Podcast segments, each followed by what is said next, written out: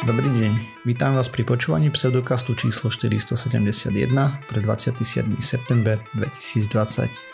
Po virtuálnom štúdiu vítam Miroslava Gabika alebo Osirisa. Ahoj. Jakuba Rafajdusa alebo Kupka. Ahojte. A ja som Radoslava Saty alebo Martin. Čaute. Dobrý zvukový efekt, Kupko. Mm-hmm. Mm-hmm. OK, sme podcast o vede a skepticizme.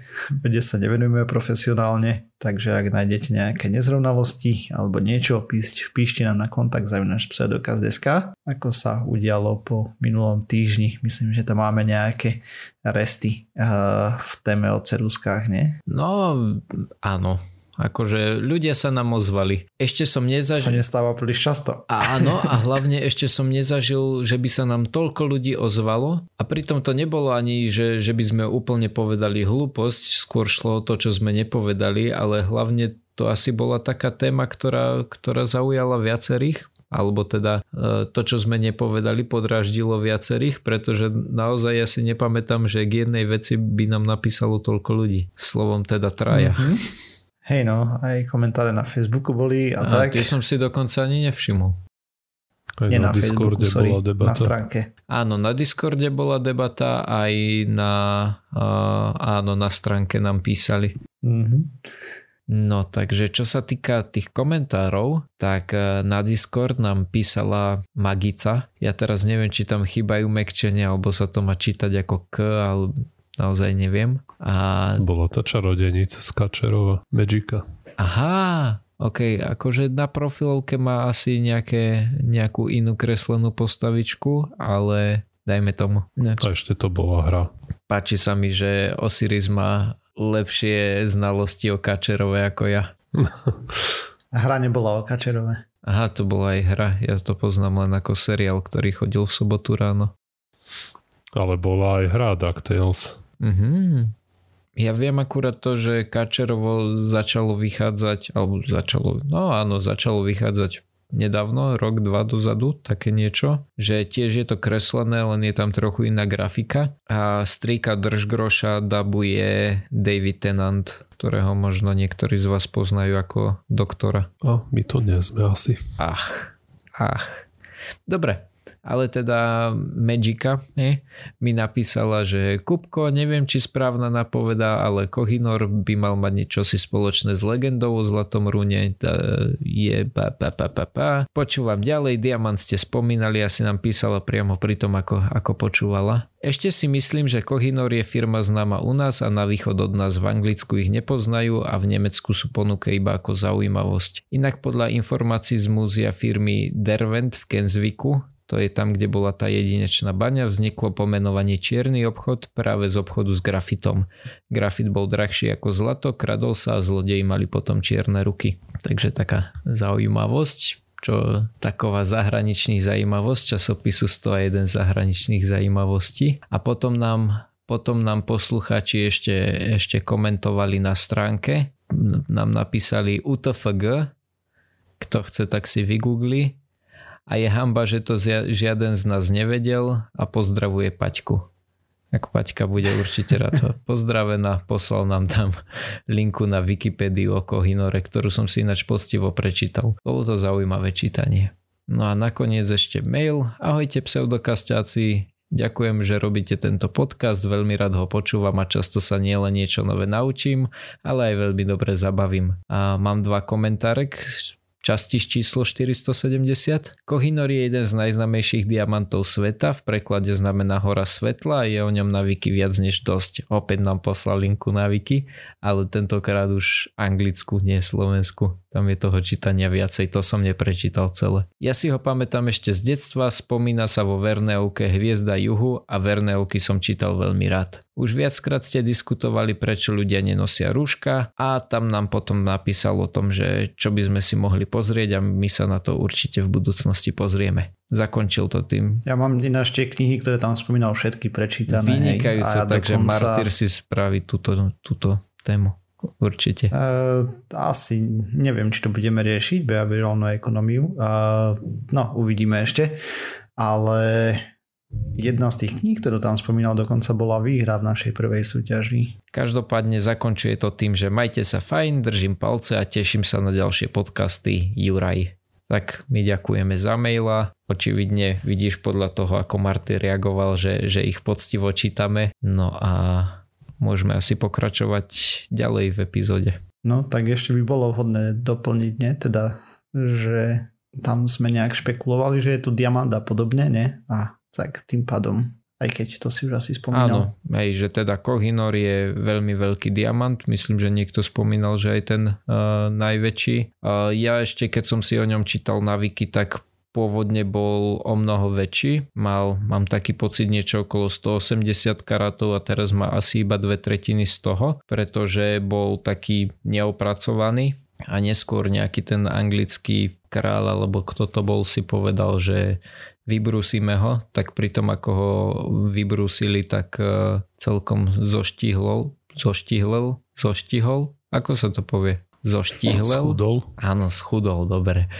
A, tak celkom stratil váhu a, a takže pôvodne mal 186 karátov a po vybrúsení má 105,6 karátov, čiže to mi tak nejak vychádza, no menej ako dve tretiny. O 42% ľahší momentálne. Takže toľko ku Kohinóru. Hej, také doplnenie. A my myslím, že no, meno firmy si asi až tak nechcel riešiť, že odkiaľ pochádza, takže aj kvôli tomu to možno nebolo úplne doštudované. No áno. Že čo to je zač? A hlavne mi to napadlo pri tom, ako som o tom rozprával a väčšinou počas nahrávania už, už sa nám akože nechce dohľadávať veci, lebo potom by bolo strašne veľa šťukania do klávesnice a, a vyhľadávania. Takže to bola skôr len taká poznámka. Ale ako mňa naozaj milo prekvapilo, že, že sa nám ozvalo toľko to ľudí a na takto veľa platformách, lebo Zvyčajne sa to nedeje, veď ja veľmi často vyzývam a vlastne aj ty v každej epizóde poslucháčov, že nech nám píšu, nech sa ozvú a toto bola celkom, celkom dobrá odozva. Hej no, super to bolo. No dobre, a keďže sme mali takú odozvu, tak ideme skúsiť ešte niečo od poslucháčov pýtať, keď už nám píšu. A teda radi by sme zorganizovali ďalšiu súťaž a tým pádom súťaž bude prebiehať od časti, ktorú počujete do 1. decembra nám môžete posielať na mail vaše zaujímavé skúsenosti so skepticizmom alebo tak. My to potom následne zverejníme na našej stránke, takže eh, áno, len tie publikovateľné asi. A od, potom uh, budeme robiť pool na Facebooku na hlasovanie, kde pre zmenu zase vy budete hlasovať, ktoré by malo z toho vyhrať z tých možností. Dúfame, že nám príde viac než jedna odpoveď. A cena za výhru bude knížka od lovcov šarlatánov, príručka zdravého rozumu. Je to super čítanie, zabavné a celkom dobre spracované, takže uvidíme, ako to dopadne celé. Je to ďalší náš pokus takýto súťažiaci, súťažný. No dobre, a teraz už poďme na témy nejaké, nie? čo máme pripravené trošku. Trošku je operatívne slovo. Takže téma číslo 5. Budeme pri covide pre zmenu, lebo už sme dlho o tom nerozprávali, možno aj týždeň. Takže ani neviem vlastne, ako sa teraz povodilo na Slovensku. Som teraz pár dní z novinky nečítal. Máme rekordy. A, ale tiež. viem, že hej, Česi, Čech, Čechom sa nedarí veľmi. Vymenili toho ministra zdravotníctva. A tento, čo som len veľmi zbežne zachytil zatiaľ dnes, tak sa tam hotoval na nejaké sprísňovanie opatrení. Takže asi bude zase nárek že útlak, neviem čo. Ale proste asi to je treba, lebo fakt tie prípady tu pribúdajú dosť rýchlo. No a moja téma, o ktorej som chcel hovoriť je, že vlastne už sme sa tu dlhšie o tom nerozprávali úplne. A ako sa ten COVID vlastne prenáša. Hej. Vlastne vieme o tom, hej, že sa prenáša kvapkočkovou infekciou a že máme nosiť masky, aby sme tomu zabranili, ale už veľakrát som sa stretol proste s argumentom, že masky, masky sú zbytočné, lebo predsa vírus prejde pomedzi tie vlákna tých masiek. Môžem ťa na chvíľku vyrušiť? Ja som čítal a predpokladám, že aj vy ste čítali taký, také veľmi pekné prirovnanie, lebo ja veľmi rád, keď rozprávam, tak sa snažím to, čo hovorím, hej, dať nejakú metaforu zo života a, a niekto kde si som čítal tak, také prirovnanie, že, že s tým covidom to je ako predstav si, že tu beháme nahy a občas ťa niekto očúra. No a keby, že všetci nosíme nohavice, tak je to také, že tie nohavice by ti asi trošku pomohli v tom, že asi by ťa neočúral až tak veľmi, ale že celá pointa toho, keby všetci nosili nohavice, je to, že, že on by sa pocikal do nohavic a stieklo by mu to po nohe a nás by neotravoval. Aj, a... To bolo aj obrázok pekný na to. Uh-huh. No a to je akože, na to, aký je to srandovný príklad, je to veľmi, veľmi trefné a tak trochu to aj v tomto, v tomto zaberanie, že aj keď spravíš tú kaluž okolo seba, tak je to podstatne menšie, ako keby napriamo strieľaš. Aj, je to asi ľahšie uchopiteľný príklad aj pre kognitívne menej zdatných spoluobčanov. Pochybujem, že takí počúvajú tento podcast zase na druhej strane. No ale tak potom poslucháči to môžu šíriť takto ďalej. Uh, no jo, takže hej, a medzi iným, proste vždy, keď príde tá deba, debata o maskách, tak niekto nejaký nejaký mysliteľský titán vyrukuje s tým, že tá maska aj tak nezabráni aj tomu vírusu, aby cez to prešiel. Sú schopní to demonstrovať nejakými aj, ja som videl nejaké makrofotky, že kde vidíš tie vlákna tej maske, potom je tam taká bodka, že vírus a že wow, Sherlock, ďakujeme, to, to, to je parádne. A faktom ostáva, že takto to samozrejme nefunguje. Tie čiastočky vírusu, tie virióny, nezestujú samé o sebe v podstate nikdy. Čo sme vedeli už skôr, teda, že sa šíria najmä tým, že proste nejakými kvapočkami, buď sú to nejaké sliny, alebo nejaké hlieny, alebo proste nejaká voda, ktorá z nás vyletuje, keď neviem, rozprávame neviem, pri behu hej, alebo pri námahe. Nedaj Bože, keď niekto spieva, a, tak všade hej, do toho okolia, alebo kašleme, kýchame samozrejme, a do okolia šírime tieto kvapočky. A keď sme chorí, tak a, v tých kvapočkách a, sa pekne zahniezdia tie virióny toho covidu. Vlastne touto cestou sa to môže šíriť na ďalších ľudí. A otázka teraz je, alebo už bola veľmi dlho, aké veľké kvapočky, aké veľké tie kvapočky by musia byť na to, aby obsahovali dosť tých viriónov, aby ten človek, ktorý to napríklad vdýchne alebo mu nakýchaš do oka, aby proste sa nakazil tým. Toto je dôležité ešte z druhého, z druhého dôvodu a to je ten, že tie kvapočky vždy, keď vykašleme, tak oni v nejakom čase spadnú na zem. Hej. Ký je ten čas dlhý, to závisí od toho, aká tá veľká kvapôčka je. Čiže samozrejme, čím väčšia kvapôčka, tým väčší ten virálny load, tým viac tých viriónov a tým potom ľahšie ťa to infikuje. Čím menšia kvapôčka ale je, tým dlhšie trvá, z toho vzduchu spadne, až môže nastať a pri tých najmenších kvapkočkách to, že tam vznikne nejaký aerosol, ktorý vo vzduchu vysí nejaký dlhší čas. Vieme, že niektoré choroby sa takto vedia šíriť, že môže byť, že človek, chorý človek zakašle v nejakom výťahu, ty tam nastúpiš po ňom a aj môžeš sa nakaziť stále, lebo tie, tie mrňavé kvapočky z tých tou chorobou si tam poletujú vo vzduchu a ty ak tam vojdeš, tak sa vlastne na teba dostanú. Napríklad osýpky toto dokážu. A ešte myslím, že tuberkulóza tiež, aj keď tým si teraz nie som úplne istý, ale osýpky proste určite takto, o, o tých vieme, že sa takto môžu šíriť a vlastne aj preto majú taký vysoký ten, to R číslo, je, že sú také nakazlivé kvôli tomu, že sa vedia šíriť aerosolom. A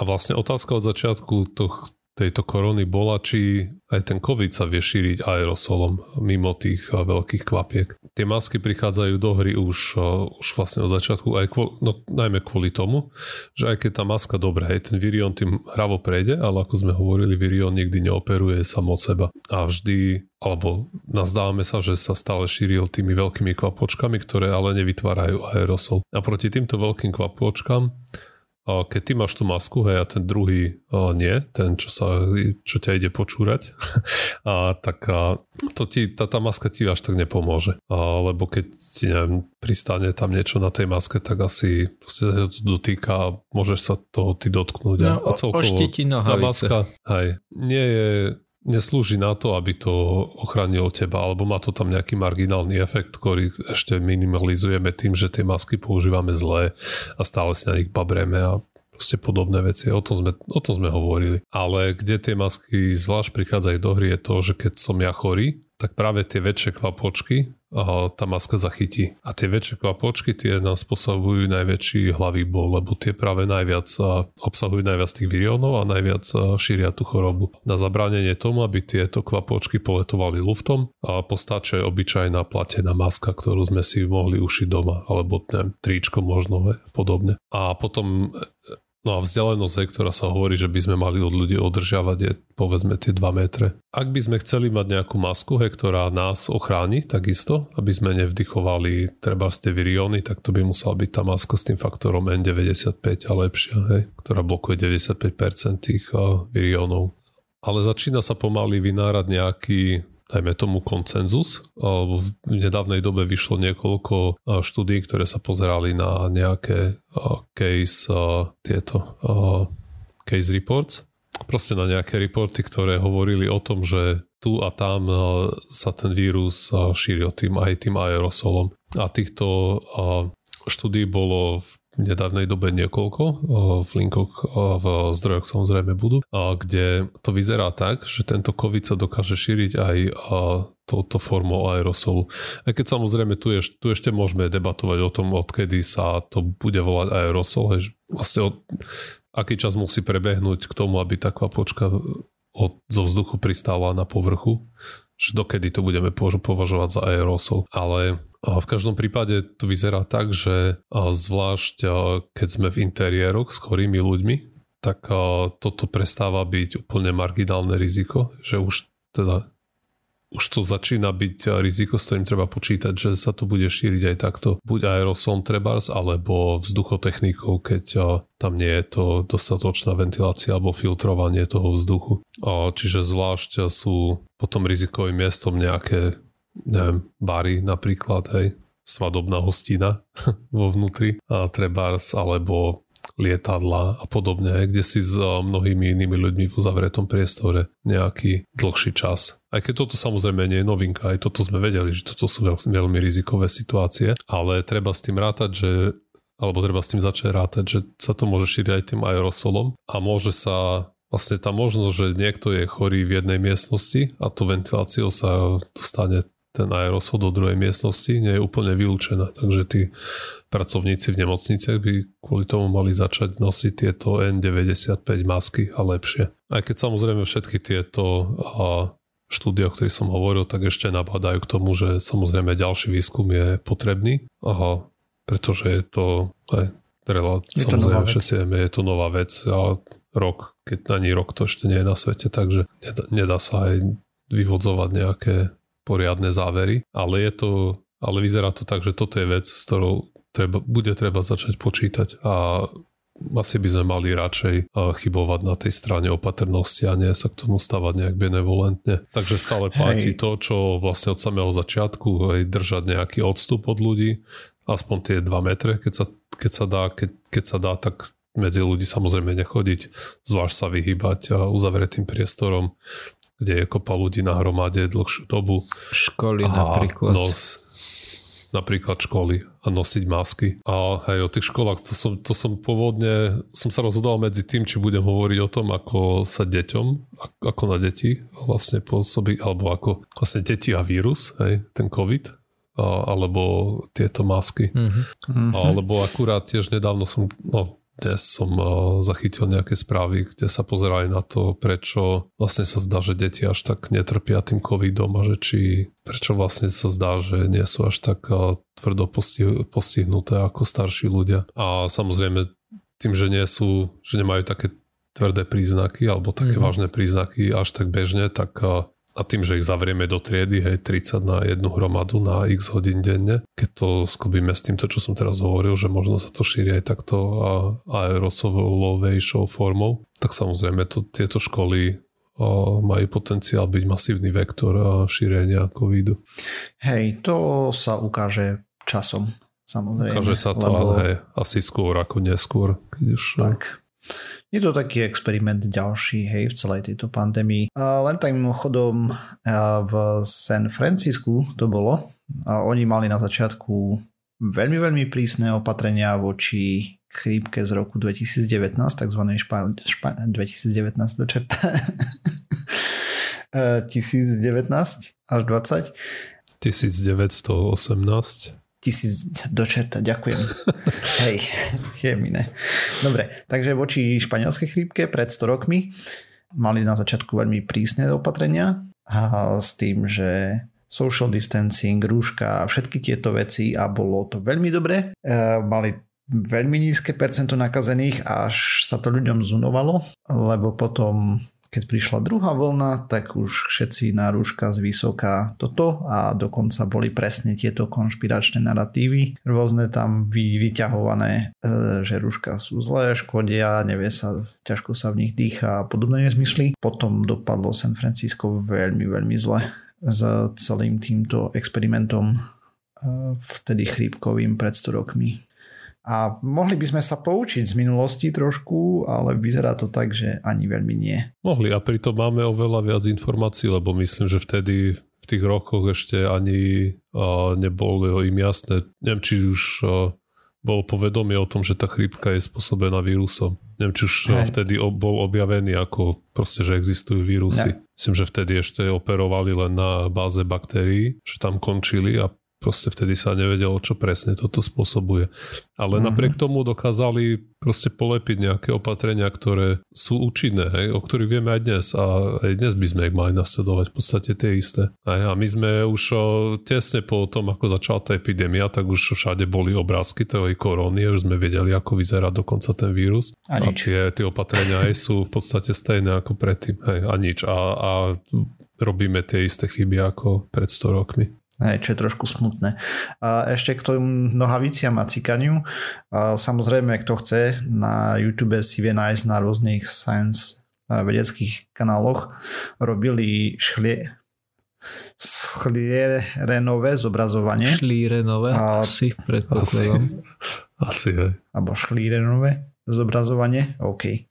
No, proste keď rozrežeme svetlo žiletkou alebo nejakým ostrým predmetom a cez zrkadlo špeciálne upravíme to, ako snímame obraz, tak dokážeme vidieť napríklad prúdenie vzduchu. A robili krásne testy, keď človek rozprával s maskou, bez masky a ako ďaleko vlastne tie prúdy došli. A je vidieť, že aj obyčajná utkaná látka dokáže výrazne spomaliť vektor rýchlosti toho prúdu vzduchu, ktorý dokážeme vyprodukovať, keď napríklad zakašleme, rozprávame alebo podobne, čo z nás vychádza, hej, že to nedojde 40 cm od nás, ale len 5 alebo 10. Ako, samozrejme, že nejaká menšia časť tam unikne, ale výrazne menej toho okolo seba vyprskáme. To len tak Hej.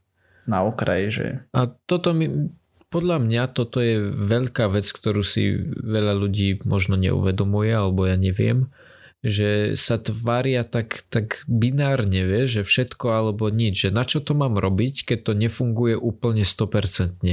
No pretože to funguje 70%. To je to isté, ako že chodím do, do závodnej jedálne sa stravovať a niekto nevedel pochopiť, že prečo má nosiť rúško, keď si ide zobrať ten obed. No tak kvôli tomu, že keď si ho ideš vybrať, tak sa stretávaš s ľuďmi a keď ho budeš mať, tak jednak v tom rade, kde stojíš, na nikoho nevychrchleš a dva, že, že nenapluješ do toho jedla, ktoré tam oni majú nachystané a potom, keď už si stoj, sedíš za stolom a čumíš do taniera, no tak kľudne, hej. Ale je to o tom, že aj keď nemáš 100% účinnosť toho opatrenia, tak stále dokážeš tú pravdepodobnosť znížiť ideálne čo, naj, čo najväčšie. Čo najväčšie blbosť. Čo, čo najviac. Čo najviac. To je tá nirvána falácia. Mm. Že všetko proste, keď nie je perfektné, tak to je na nič. Ale to samozrejme nie je pravda. Zvlášť v tomto prípade. A toto možno, no, nesledujem média nejak detailne, ale z toho, čo sledujem, mám pocit, že sa málo zdôrazňuje to, že je veľmi dôležité, koľko tých viriónov do seba dostaneš. Ten nástup a priebeh uchorenia. Že nie je to jedno, či sa nakazíš desiatimi viriónmi alebo tisíckou. Aj keď samozrejme tie čísla sú úplne iné, ale je to príklad, aj, že, že to nie je dôležité alebo no je to dôležité, že tá maska nie je 100%, na to treba to vedieť, ale proste keď tá maska pomáha na alebo znižuje tie vyflusance o, 10, o 90% napríklad, alebo 70, tak je to dramatický rozdiel. Treba to, o, treba to zdôrazňovať a používať tú masku. Mm-hmm. A zároveň samozrejme CO2 je neporovnateľne menšie ako kvapôčka vírusu alebo len samotný virion, takže to bez problémov z tej masky odíde. Proste nemôžeme porovnávať e, dvojmolekulový e, v princípe atomárny prvok s komplexným reťazcom DNA alebo RNA, hej, kde proste tých atómov je neporovnateľne no viac. práve teraz Osiris hovoril, že ten virion sa ti nešíri sám, ale vždycky je prilepený na niečom, čo je podstatne väčšie. Ale aj keby sa len sám mm, šíril, jasné. proste stále je to radovo Proste Toto je sranda, že tí istí ľudia, čo ti sú schopní vykladať to, že maska je na nič, lebo proste vírus sa z ňou prejde ako nič, tak jedným dýchom dodajú, že sa pod tým dusia, lebo CO2 sa im tam hromadí. No to podľa mňa dodajú tým jedným dýchom, že majú nahromadené CO2, tak keď sa ju blbosti. Aj. no dobre, samozrejme všetky zdroje budú na našej stránke website.dokaz.sk a pokúsime sa tam priložiť aj to video eh, ohľadom toho, ako robili to zobrazovanie. Na vysokorýchlostnej kamere je to fakt veľmi pekne viditeľné. Mimo toho samozrejme čúrania nohavíc je to taký trošku humanejší prístup, alebo teda Keď krajší veľmi prístup. poprosíte, tak aj to video priložím. Hej. Ale to si vie každý vizualizovať úplne bez problémov taký pocit. Áno, áno. Osiris, keby že viem, akú máš tému, pokúsim sa urobiť mostík. Ináč to je slovičko, ktoré Však som ja sa... som mal tému. Uh, sorry, Martyr. Uh, to... Tiež by sme mali nejaký dokument, kde by sme si písali áno, tie áno, témy. presne tak. Ale to je, to je ináč niečo, čo som sa naučil za posledný mesiac možno. Som to počul už niekoľkokrát, že mostík lebo ak si pamätáte, my sme sa aj snažili vymyslieť, že, že aký je správny preklad toho... toho Čo, segway? Áno. A sme tu skončili na tom, že, že nevieme, tak teraz som počul v niekoľkých slovenských podcastoch, že použili výraz mostík. Super. Akože na no dobre, ale bez mostíka poďme sa pozrieť na to, ako nám strašia mikroplasty vo svete a teda všade. A vyšla taká malá štúdia, dajme tomu, alebo teda štúdia je pomerne veľká, ale je tam kopec dohadov, pretože nepracujú s presnými číslami, ale je aj tak zaujímavá a som si povedal, že to tu spomeniem. Takže my už máme pomerne dobré porozumenie ohľadom toho, proste sa na mikroplasty hromadia v oceánoch, na zemi a kade tade, ale tie cesty, ako sa tam dostávajú, nie sú ešte úplne preskúmané. Proste nemáme jasnú predstavu alebo jasné porozumenie, odkiaľ všadiaľ sa emitujú tie mikroplasty. No a tuto vedci sa pozerali na syntetické vlákna z oblečenia. Lebo ako vieme, väčšina moderného oblečenia obsahuje nejaké nylony a podobné zázraky v sebe. No a štúdíka je teda založená na dohadoch, pretože, pretože úplne presné dáta nie sú. Takže Hlavný dohad je ten, že približne 5,6 milióna tón vlákien vyprodukovaných praním oblečenia. Pričom polka toho množstva je za posledných 10 rokov a ročný naraz je 12,9%. Oni to rátali od roku 1950, len tak mimochodom. No ja to stále hovorím, že prať oblečenie je blbosť. no neúplne. Uh, Čo na konci life cyclu proste zlomíš rifle a vyhodíš. He? Áno. Ja som mal nohavice také, že do prírody, ktoré boli práve, lebo väčšinou nosím rifle a tie sú bavlnené, ale toto boli také tie trekové. A ja som vždy robil to, že keď sa mi zašpinili, tak som len vbehol do rieky, poprechádzal som sa po rieke s obsom a znova som ich nosil dva mesiace. Dúfam, že to túto časť Paťa nebude počúvať. OK. Mám taký pocit, že to bolo trošku nehygienické už, ale e, proti gustu žiaden disputát. no dobre. Ale, takže, uh, skončili sme pri tom, že ročný narast uh, produkcie týchto mikroplastov je 12,9%, čo nám ukazuje celkom škaredé čísla do budúcnosti.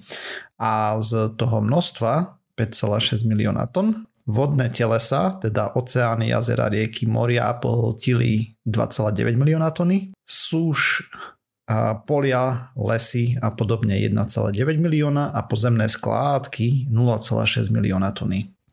Ročný nárast produkcie je približne 141,9 kiloton za rok na suši, 34,6 kilotony na skládky, 34,6 a 167 kiloton ide do vody. Čo je vtipné, je, že skladište e, mikrovlákien umelých na suši je už väčšie ročne, aj má väčší nárast ako to, čo produkujeme do vody, lebo vodu sme začali filtrovať a tak nejako, ale a ako sa proste zlepšuje filtrácia hej, tých vodných toto, e, čističiek a podobne.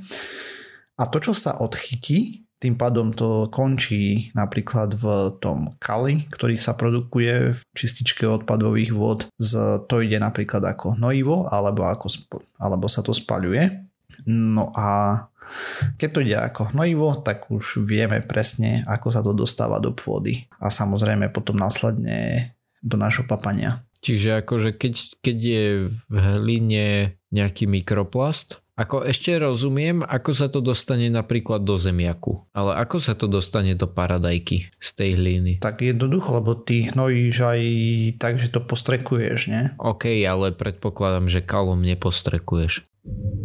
Tak neúplne kalom, ale vyrábajú sa z toho hnojiva. No neviem, akože úplne táto štúdia sa nepozerala presne, do ktorých mm-hmm. potravín sa to dostalo. No, jasne, úplne, hej. Ono pozera na to, čo sa dostalo a ešte raz je to odhadami, lebo nie sú úplne presné mm-hmm. dáta. A ešte hej. toto by ma... Len na základ. Sorry, a, áno, sú to odhady, len by ma ešte zaujímalo, koľko je 100 kiloton mikroplastu, akože koľko Tatroviek to vyklopí alebo čo?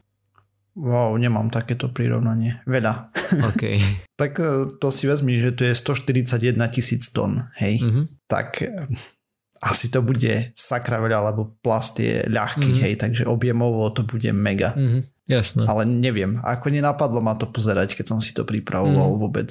Proste som to bral, že to sú také absurdné čísla, áno, ktoré áno, si predstaviť. Takže... To ja som len nedávno vi- pozeral video, kde sa zaoberali takýmito veľkými číslami, preto som sa spýtal. Mm-hmm. Proste je toho veľa, brutálne veľa, hej. No a uh, je to všade v, v okolí postupne. Oni robili rozdielne scenária, kde tá kumulatívna produkcia mikrovláken sa pohybovala od 4,3 milióna tony až po 7. Záviselo od rôznych parametrov a jedným z nich, napríklad na ktorý sa vôbec nepozerali, bolo, že niektoré oblečenie ide ako second hand, hej, to oni vôbec vylúčili. Oni proste brali ten životný cyklus oblečenia, že ho vynosíš a potom skončí niekde ako celkový prvok a už ďalej ho neperieš a tak ďalej. Lenže keď ide ako second hand, tak sa perie ďalej pravdepodobne a tým pádom produkuje ďalšie a čím je staršie oblečenie, tým viacej tých mikrovlákien. Ale toto tam nemali zaratané, hej, v tomto vôbec. Takže len naznačujú ako v tej diskusii k štúdii, že čísla budú skôr k tej vrchnejšej hranici asi než čo. Oni pracovali s takým s tým spodným až stred, stred spod odhadom, hej. Mm-hmm. No a potom tam ešte spomínali, že v prírode vydrží syntetické vlákno cez 15 rokov v tej vláknovej forme a potom sa drolí ešte na menšie e, častice. Dobre, ale super. nie je lepšie, keď, e, keď Dobre, dajme tomu, že už máš tričko z igelitu, hej? To proste máme plastové tričko. Už vieme, že je vyrobené. Nie je lepšie, keď je ako ro, roztrúsené do tých mikrovláken, ktoré vydržia povedzme 100 rokov, hej, strelím, ako keby, že to je niekde na skladke, kde to vydrží 500 rokov? A možno, hej. S tým oni rátali. Mm-hmm. Ako samozrejme, celá táto štúdia je, napríklad tam odhadovali ako často sa perie, hej. Mm-hmm. Sú nejaké štatistiky, ale nie úplne. Potom odhadovali nárast automatických pračiek, mm-hmm. hej, ktoré produkujú trošku viacej toho ako ty ručne, ale tam aj spomínali to, že už v Európskej únii sa napríklad používajú filtre nejaké mm-hmm. do pračiek na to, čo by mohli pomôcť. Avšak nie všetci výrobcovia to majú zďaleka nie všade. Prevalencia tých filtrovaných práčiek je oveľa nižšia, sú drahšie a tak ďalej, takže kopec zabavie s tým. A samozrejme uvažujú nad tým, že či by nebolo vhodné považovať nad zmenom v produkcie textilu a teda späť naspäť k prírodným vláknam namiesto syntetických, lebo tie sa rozložia úplne, síce samozrejme ináč vydržia, sú drahšie. A tak zdravotné efekty nejaké budú, z týchto vlákien nie sú veľmi zdokumentované. Samozrejme ešte musíme si počkať zo ďalších 20-30 rokov, aký to bude mať dopad a koľko sa to nájde potom v bežnom človeku, že od narodenia do smrti koľko toho spapá a tak a všetky tieto zabavné veci. Akurát treba brať štúdiu trošku s rezervou, nakoľko pracujú s odhadmi, ale tie odhady sú nejaké edukované, teda na základe dát, ktoré majú z iných krajín, hej, sa to snažili extrapolovať a vyzerá to veľmi, veľmi škaredo. Mm-hmm. S tým, že zdravotné dopady nevieme a oni tam v diskusii zvažujú, že či by vlastne sa nové policies, alebo teda zákony a nariadenia nemali príjmať v tom zmysle, aby tá produkcia tých mikrovlákien syntetických klesala do prírody. Proste keď to odstraníš na zdroji, tak nemusíš vymýšľať superfiltre a podobné veci kde máš stále problém, hej. Ako dalo by sa to spaľovať, samozrejme, a potom produkuješ iné veci z toho zase. Takže tak. Mm-hmm, zaujímavé. Hej, Mňa úplne náhodou som sa k tomu dostal a ma to zaujalo, takže preto som tu chcel o tom porozprávať. Hej, ako áno. Čo je zaujímavé pri tých filtroch, ešte keď si hovoril, pri tých pračkách, neviem ako to úplne funguje, ale my máme napríklad sušičku prádla, ktorá je asi známa tým, že, že ona produkuje také asi odiera skrátka to prádlo, keď ho suší a vlastne na konci každého cyklu sú na, pri dverách tej sušičky sú také, také filtre, také kvázi sitka, z ktorých potom zoškrabeš takú vrstvu veľmi takých jemných chumáčikov. Mm-hmm. No ale... To je ono, hej. Hej, no dobre, ale akože čo s tým robíš, hej, lebo no, zase to iba vyhodíš, to znamená, že to presunieš niekam inam. Hej, tak to ide na skládku v tvojom prípade. No nie, ja totiž viem, že keď to dám e, do vody, tak je šanca, že sa to odfiltruje a zbavíme sa toho poriadne. To znamená, že my to kydáme do záchodu. OK. no podľa toho, čo si hovoril, je to, je to lepší prístup. Ako myslím si, že... Tak ani nie, lebo potom, ako som vravel, hej, čo tam oni spomínali, je, že veľa z toho končí v tom kale, mm-hmm. ktorý sa potom zase ďalej nejako používa. No áno, čas sa ale... spaľuje samozrejme a čas ide ako hnojivo a čas ide na skladky, takže si vyber. No áno, veď toto práve, ale minimálne je to dobre, ja neviem, nebudem si obhajovať toto tu, pretože nie je to veľmi obhajiteľné, len mi to príde také ako, že praždi ako uhoď, pretože buď to hodíš tam a skončí to tam, alebo to hodíš do koša a kde si to rozfúka a tak či tak to skončí v tej zemi. Mm. Ako uvidíme, hej, zdravotné efekty, ako mm-hmm. zdravotné dopady. Jasné. A ako ja si uvedomujem... Ne, nevieme ešte presne, hej. Možno, že to nerobí nič, ale už sú nejaké predbežné štúdie, ktoré naznačujú rôzne veci, ale to je také ešte more research needed. A ja si uvedomujem, že to, čo som práve povedal, by sa dalo zobrať aj takým spôsobom ako argument proti akémukoľvek recyklovaniu, hej, že kašľať na to, alebo recyklovaniu, že proti aký, akémukoľvek odpadu, že tak či tak to niekde skončí ale mm-hmm. kebyže viem, že ktorý spôsob je lepší, tak ho robím, ale vzhľadom k tomu, že neviem, ktorý spôsob je lepší, tak momentálne mi je to asi jedno. Ja, a potom máš napríklad, že budeš robiť bavlnené vlákna. Áno, hej, samozrejme, akože mne ide teraz čisto iba o, o tú sušičku. Jasné, keď máš bavlnené vlákna, tak je to jasné. Hej, tie sa rozložia rýchlejšie, proste je to prírodný materiál. Mm. Zároveň uh, Treba potom si pozrieť aj také veci, o ktorých sme tu rozprávali, že energetická náročnosť, produkcia CO2 a iných vecí okolo toho, hej, mm-hmm. a všetky tieto zabavné. Proste není to úplne jednoduchá odpoveď ani zďaleka. A oni to aj naznačovali v tej štúdii a v diskusii samozrejme linky budú na stránke. ak by mal niekto záujem sa na to pozrieť a vystrašiť sa napríklad, ak má, mm-hmm. ak sa obáva o zdravie svoje alebo tak. Jo. Ináč hovoriac o tom, že ak by mal chuť sa na to niekto pozrieť. Ja som chcel rozprávať pôvodne, už skončil predpokladám. Mm-hmm. Jo. Ja som mal pôvodne, som chcel, ešte raz. Ja som chcel pôvodne rozprávať o tej, eh, o tej štúdii, ktorú, ktorá bola eh, vykonaná pre ten zázračný prístroj, o ktorom som rozprával pár epizód dozadu. Už to bude asi mesiac. No. Eh, pre ten Somavedik No a vzhľadom k tomu, že ja nie som ani kardiolog, ani nič také, hej, ja k tomu môžem povedať iba toľko, že štúdia bola robená na 12 ľuďoch, ktorých pozorovali a, a to je, hej, že bola to prakticky case study na 12 ľuďoch, čo je strašne málo. A to je nič, výsledok bol taký, že cítil sa lepšie, mal po tejto dobe mal lepšie psychické zdravie, hej. Takže k tomu... A ako to kvantifikovali to lepšie psychické zdravie? Dotazníkom. Alebo to akože povedali to, áno, dotazníkom, zaškrtávali, uh, zaškrtávali okienka. Mm-hmm, že dnes sa cítim áno, presne. veľmi zle, áno, až po veľmi áno, presne dobre, tak. hej, 1 až 10 stupnica. No niečo také, nepoviem ti presne, že aká stupnica bola, no, však jasne. takto vyplňali dotazníky. Čo je celkom milé, je to, že publikovali všetky dáta. To znamená, že ak si chceš pozrieť, čo tam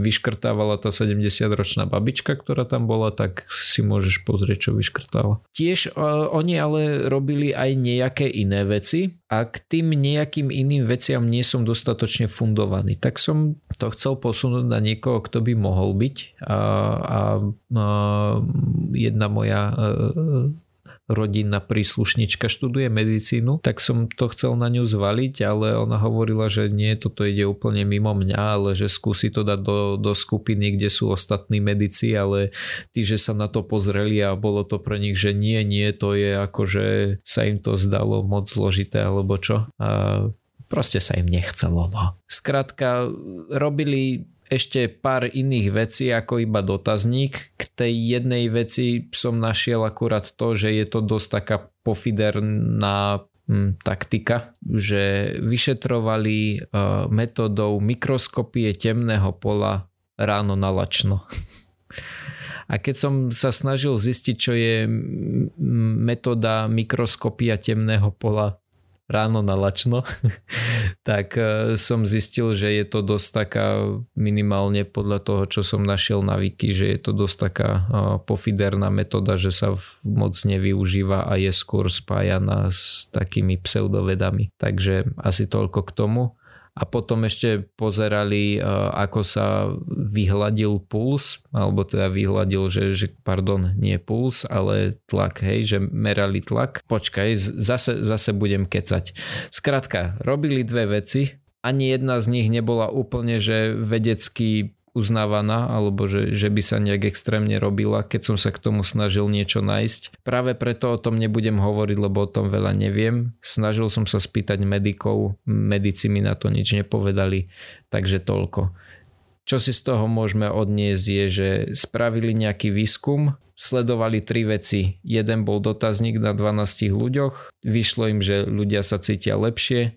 Druhá vec bola nejaká veľmi pofiderná metóda ktorá podľa toho, čo som našiel, je dosť spájaná s pseudovedami a tá tretia vec, ktorú, robila, ktorú robili, je tiež taká, že me, neviem, pretože som sa snažil nájsť a nenašiel som, takže týmto by som to celkom uzavrel. Kľudne sa môžete mm-hmm. pýtať. tak asi nemáme čo, keď si nič nenašiel. Hej, no, tak snažil som sa kto chce, tieto ich štúdie sú, oni no, nie sú publikované, v obore. nie sú publikované v časopisoch, ale na tej ich stránke sa k ním dá doklikať, môžem ich dať do popisku. Ak by si to chcel niekto prejsť, a možno niekto, to ja neviem, nejaký kardiolog, ak nás počúva, keby sa chcel na to aspoň, že pozrieť a povedať nám, že nakoľko je toto niečo, čo, čo by nám malo niečo povedať, hej, lebo neviem, že, že čo nám majú dať tie informácie, ktoré, ktoré nám oni poskytli. Takže...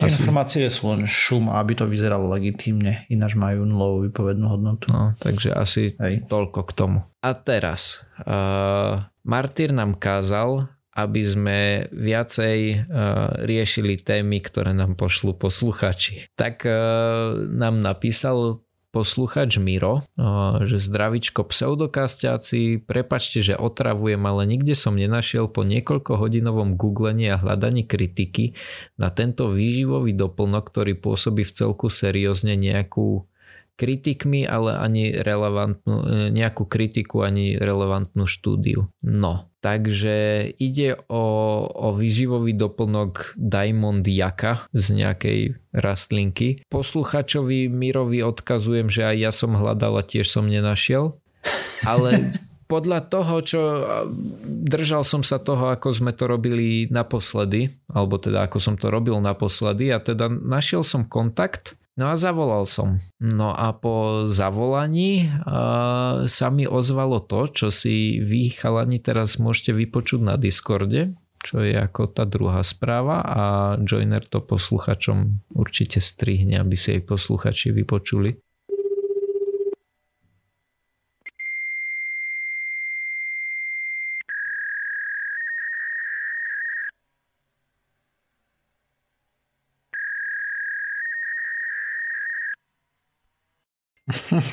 to je odpoveď modemu alebo nejakého takého zariadenia. Ja neviem, možno som sa dovolal aj na nejaký modem, čo ja viem, ale je možné, že, že to bol fax, že sa so mnou snažil naviazať spojenie, neviem. Každopádne som sa pozrel na to, že, že čo s faxami, lebo ja som teda ročník 96, neviem ako vychalani, pýtal som sa staršieho kolegu v práci, že či sa niekedy reálne stretol s faxom lebo my tuto na, na, na východe uh, sme faxy až tak nemali. Pokiaľ viem, tak na, na západe boli také rozšírenejšie, ale, ale my sme tu faxy v tej dobe, keď faxy boli také, mali zlatý vek, tak my sme ich tu nemali. No a... Kto vie, možno, možno podnikatelia mali, ale ja osobne hmm. som fax ani nedostal, ani neposlal nikdy v živote. Tak, no. Tak nejako. Ja som sa tiež pýtal kolegu v práci, že, že ako, či sa s tým niekedy stretol, hej, vo firme napríklad a hovoril, že je si vedomý toho, že ako firma sme fax mali, ale v živote tiež ani nedostal, ani neposlal. No tak ma zaujalo, že čo to vlastne ten fax je, tak si to môžeme tak veľmi rýchlo prebehnúť že ako ten fax vlastne funguje a prečo sme počuli to, čo sme počuli. No tak uh, začnem tým, že, že fax teda funguje spôsobom, že vložíte papier, predstavte si fax môže byť vlastne niečo ako, ako skener a mail dohromady. Čiže vložíte uh, ten papier do stroja a on ho začne čítať. No a začne ho čítať v poriadkoch a po takých, povedzme, že po pixeloch, to je, to je asi dobre, dobre prirovnanie. No a začne hovoriť tej druhej strane, že teraz tento je čierny, biely, čierny, biely, fakt si totiž fungujú iba čierno-bielo, čo som zistil. No a oni si vlastne zatelefonujú, že, že čierna, biela, čierna, biela. Pardon. Keď som hľadal takéto jednoduché vysvetlenie, čo by to mohlo, alebo ako to funguje. Pekné vysvetlenie bolo také, že, že predstav si, že chceš poslať informáciu o tom, ako vyzerá strana, ale musíš rozprávať, hej, zavoláš po telefóne. Tak začneme tým, že tá strana je iba čierna alebo biela, tak zatelefonuješ a povieš čierna alebo biela. No a teraz, keď tú stranu rozdelíš na polovice, tak zavoláš, že čierna čierna alebo biela čierna. Podľa toho ten na druhej strane bude vedieť, že ktoré je aké.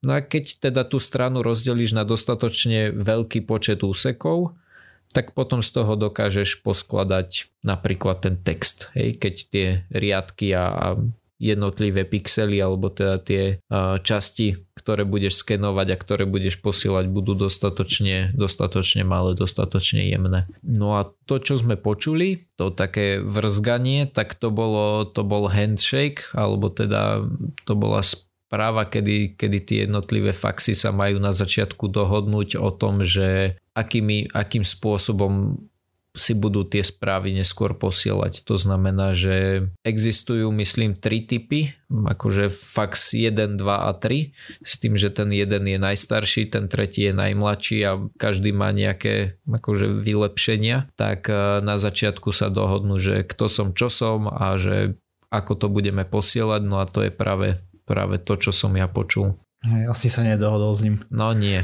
Mm, tak to je smola. To teda ale kebyže, kebyže rozprávam faxovou rečou, tak by som sa s ním možno vedel dohodnúť a kebyže im chcem urobiť zle, tak by som im poslal, že vytlač si celú čiernu stranu, aby im došiel toner. Paráda.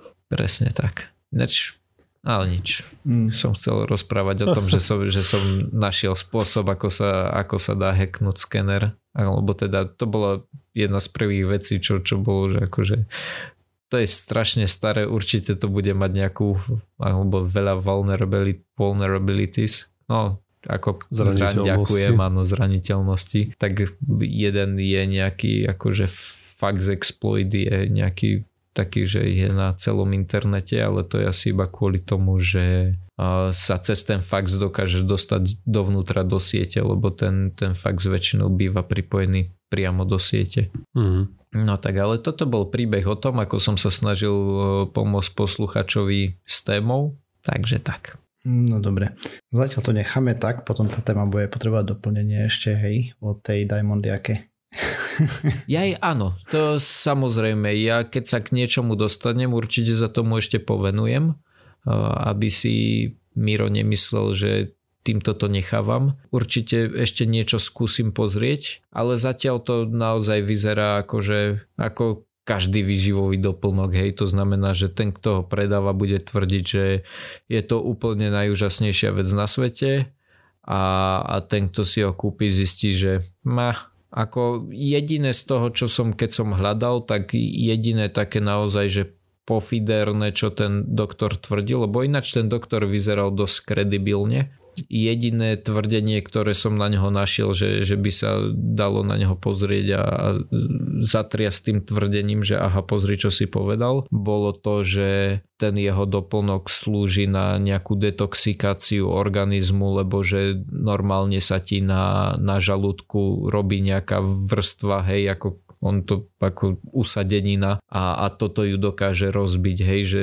že môžeš mať až 3 kg rôznych usadenín v črevách a týmto to dokážeš rozbiť a vyčistiť sa. Ale to je asi jediná taká, že do očí bijúca vec, ktorú som tam našiel. Dokonca išiel som na tú stránku a hovorím si, že hm, pekná stránka, toto väčšinou bývajú, uh, už som takúto videl neraz pyramidovú schému, tak som hľadal a videl som tam, že nejaké, počkaj, ja si na to schválne kliknem, lebo to nebolo, že nejaké financovanie, oni, oni to nejak špeciálne nazvali. Vernostný program to nazvali a keď som videl, že vernostný program, tak si hovorím, že pyramída, už je to jasné.